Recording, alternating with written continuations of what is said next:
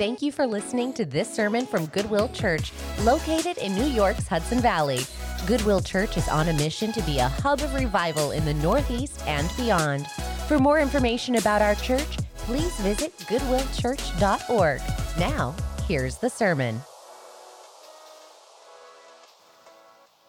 So, as you can see, if you have your schedule or if you're looking up at the screen, our Advent devotion or Advent uh, text for this morning uh, is Romans 16, 25 through 27. Those are the last words of the. Uh, can we go back one?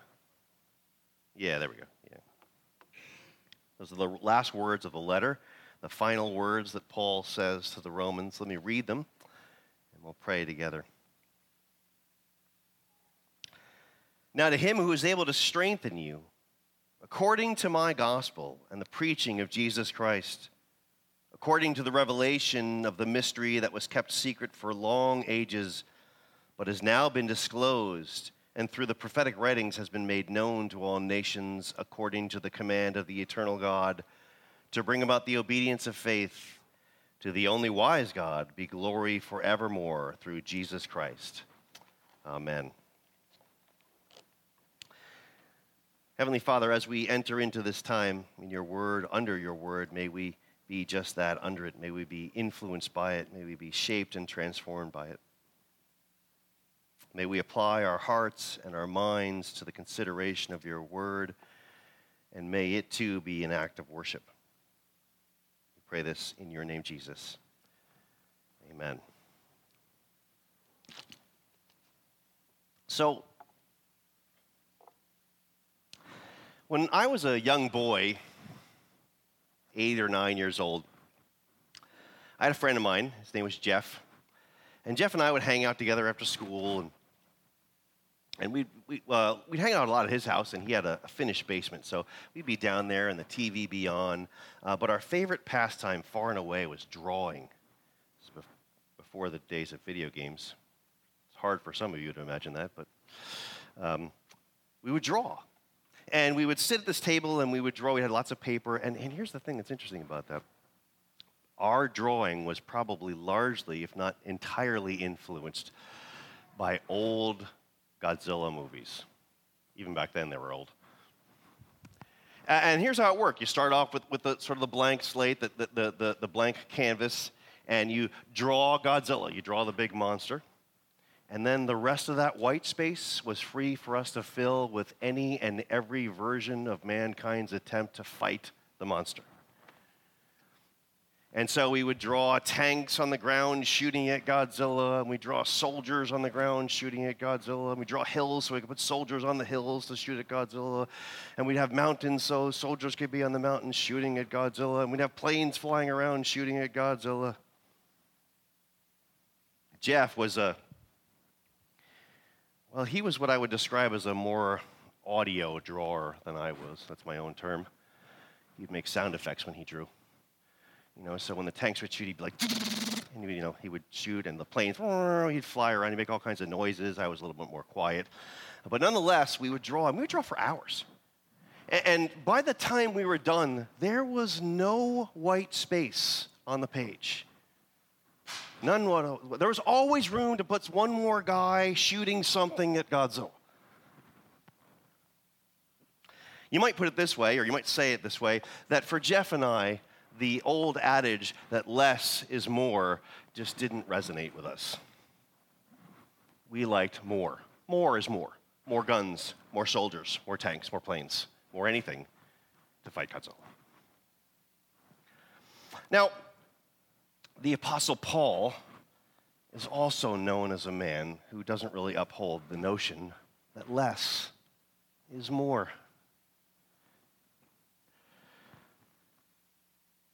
To back that up, let me just give you a few points about that. We can start by noting that Peter tells us that Paul's words are hard to understand. Now, that doesn't tell us that there's a lot of them, but they're hard to understand. People twist them.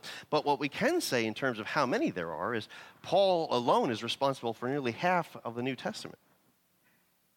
There's 27 books, Paul's written 13 of them. And next to Luke, He's, he has the most volume. So Luke's gospel and the book of Acts are by Luke, and that's the most volume. Next is Paul. Now, while Paul would likely have held up the words of Solomon, particularly with regard to prayer, that your words ought to be few, his letters would say otherwise. And so would his preaching. Just ask Eutychus. And if you don't know who Eutychus is, turn to the book of Acts, not now, and in chapter 20, you can read the story of a young man named Eutychus who sat under Paul's preaching. He sat in a windowsill and he listened to Paul preach on into the night, and it was so long that Eutychus eventually fell asleep and fell out of the window and was killed, and the Lord raised him back to life. If you think I'm boring and go a long time, you're in good hands.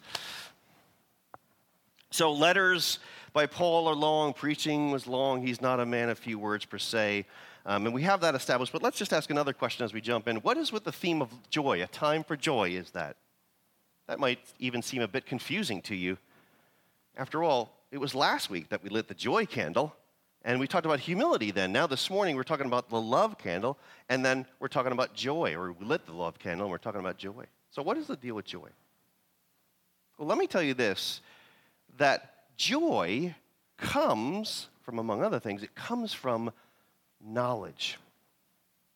Now, let me just kind of tease that out a little bit for you. Maybe you've heard the phrase that knowledge is power. And, and of course, there's truth to that. There's a sense in which it's true. But knowledge that's power, that kind of knowledge is largely, if not exclusively, informational in nature. That's the knowledge that we have in mind. But the knowledge that brings joy is primarily relational in nature knowing God and being known by Him brings joy. And Paul has both of these things, by the way. He knows and is known by God, and he has both informational knowledge of God, and therefore he has relational knowledge of God. You can't have true relational knowledge of God without informational knowledge of God. You can have informational knowledge and not have relational, but you can't have it the other way around.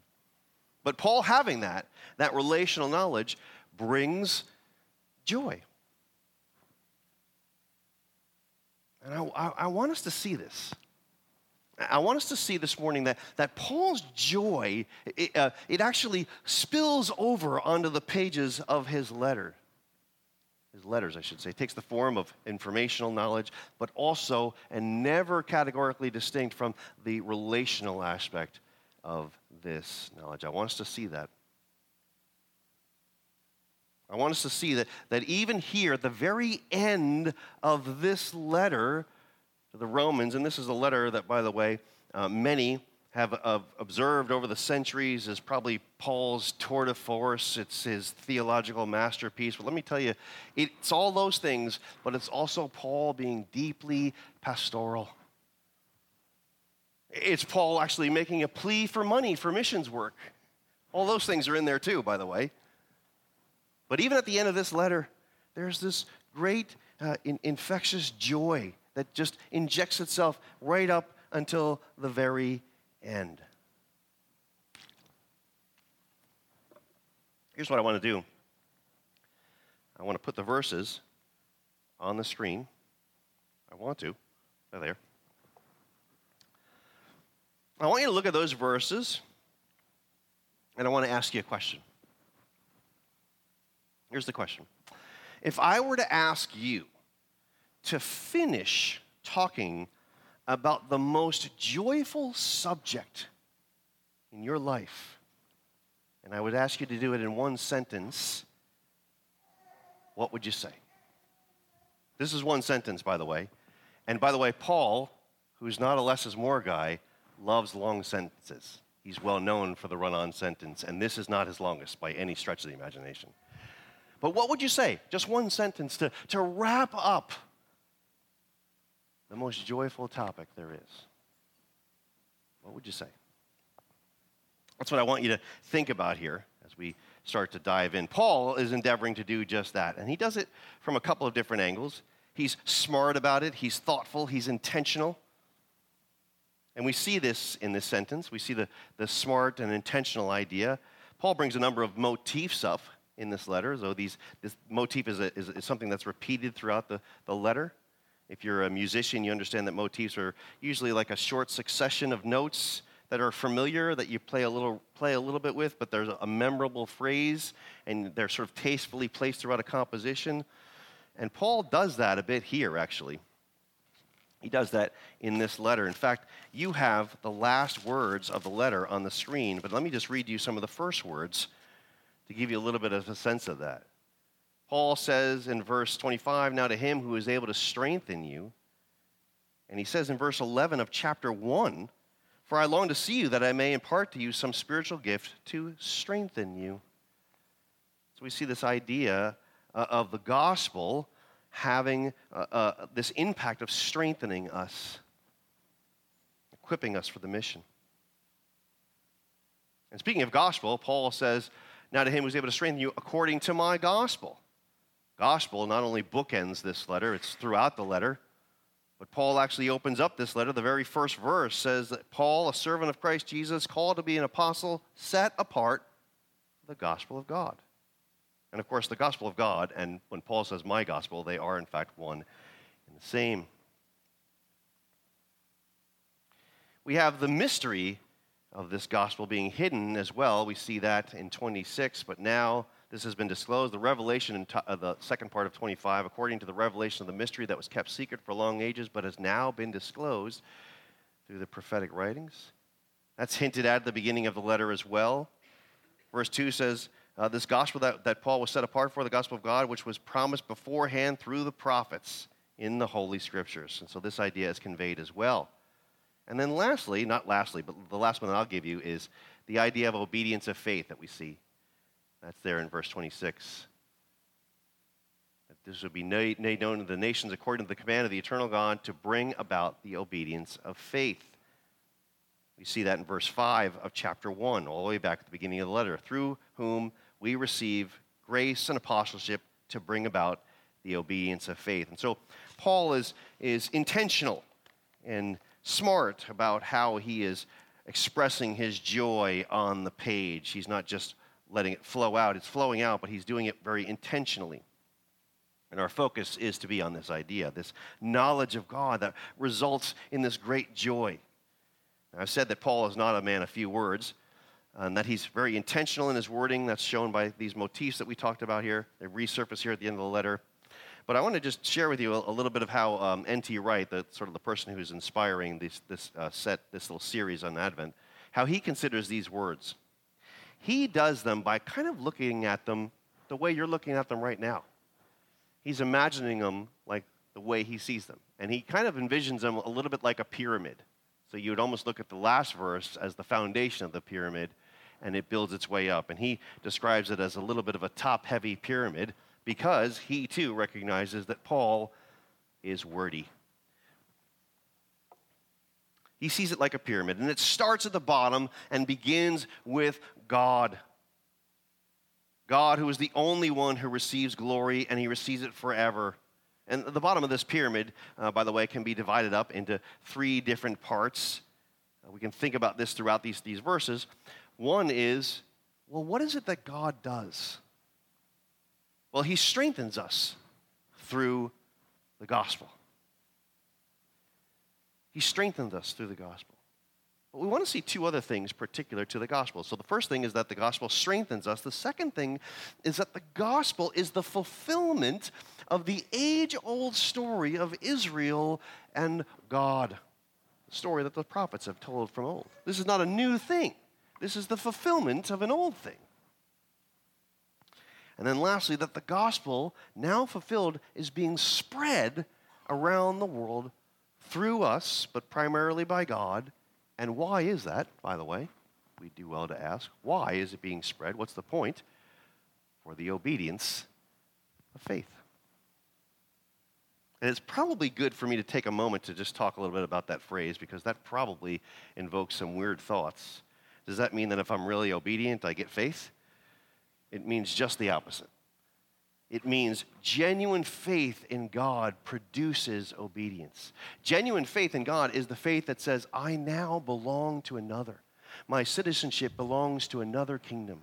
I'm no longer part of this world. I belong to another, and my delight in that other, that other, my joy in that other, because of the salvation he gives me, results in the fruit of desiring to be obedient to him, changing who I am, transforming me.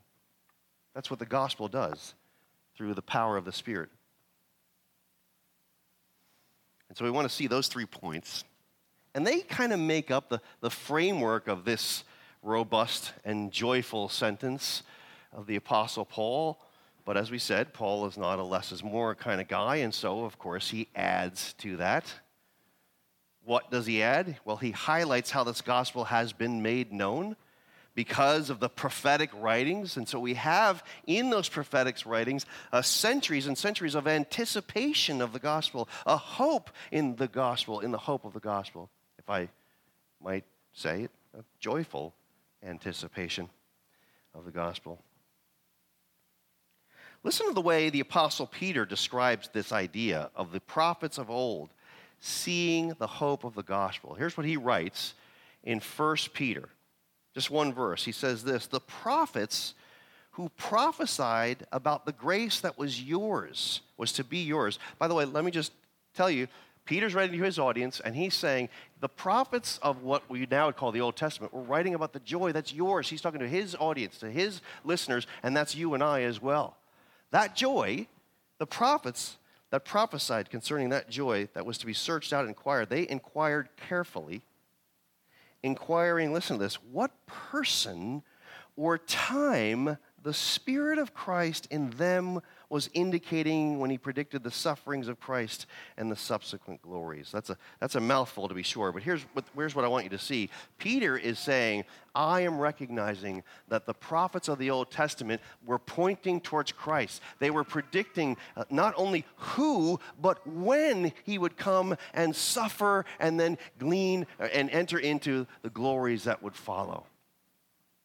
So they see the centrality of Christ in all of Scripture that is declared by the prophets.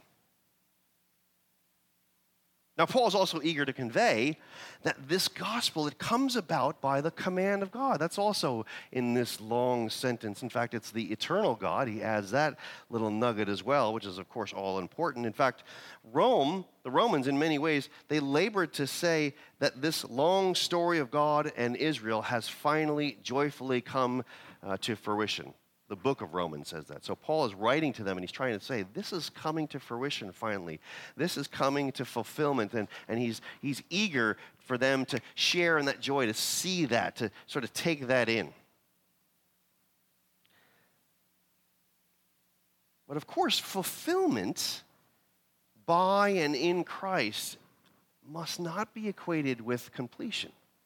The work of Christ is done, of course, but God isn't done yet. He's still working. He's working by His Spirit in and through us. He's working through the intercession of Christ, seated at His right hand in glory. And so He's not done. And notice too that Paul at the bottom of this pyramid gives God the glory, but he can't just give God the glory. He can't do it without talking about Jesus. And so even here, he just includes a little bit of Jesus right at the very end. To the only wise God be glory forevermore through Jesus Christ.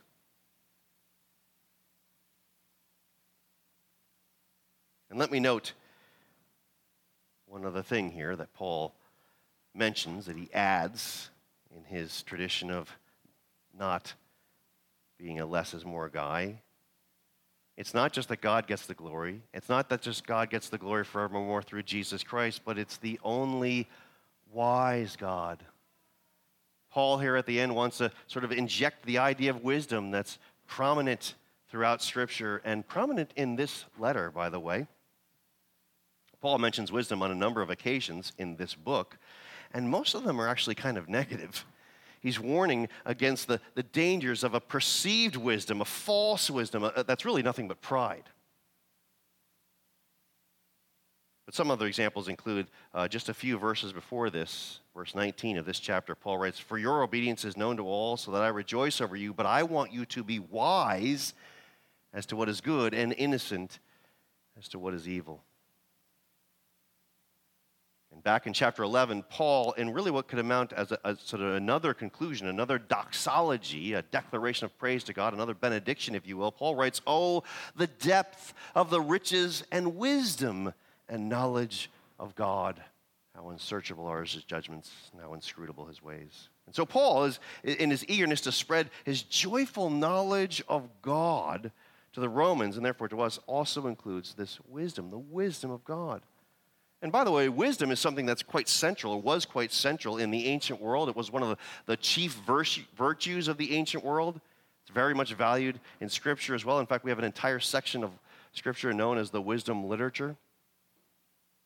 And, and God's wisdom is distinct from all other forms of wisdom. It's distinct in that He alone, as the Creator, understands how the whole world works. And He understands us. He understands how we think. He understands how we fail. And in his wisdom, he knows how to change that, how to correct that, if you will. He knows that only through this correcting, this changing of us, only through this joyful sanctification, this joyful conforming us to be like him, only then can we come to know true joy in Christ.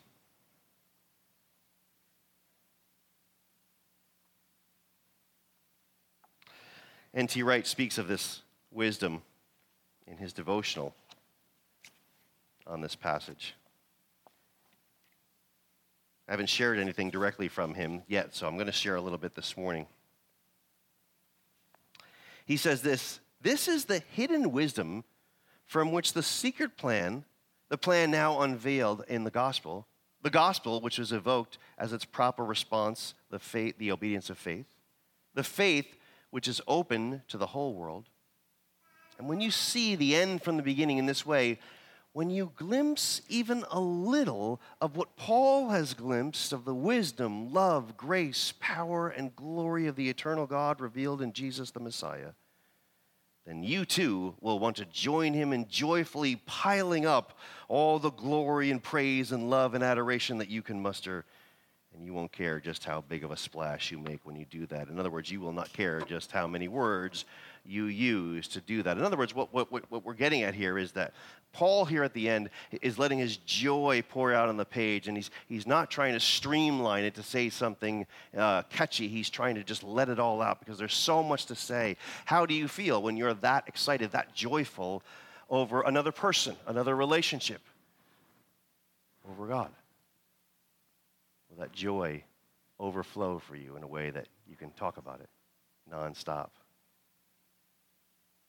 So, with that, let me just ask the question one more time as we prepare to come to the table that I asked in the beginning. If I were to ask you to finish talking about the most joyful thing, the most joyful topic, what would that sentence look like? And let me highlight it this way by saying, if I were to ask you to write about the joy you have in Jesus, would your sentence be like this? Or would it be a little thinner? And that's a pressing question for us to ask as we prepare to celebrate the birth of Christ, the incarnation, the, uniqueness and profound miracle that is the incarnation. We'll talk about that uh, tonight for those who will come tonight, but that's what we prepare to do. That God becomes one of us to save us. There is great, great joy in that, profound and deep, deep joy in that.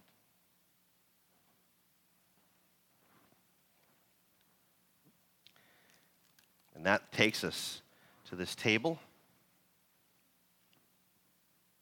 As I say often, this is the, the visible word.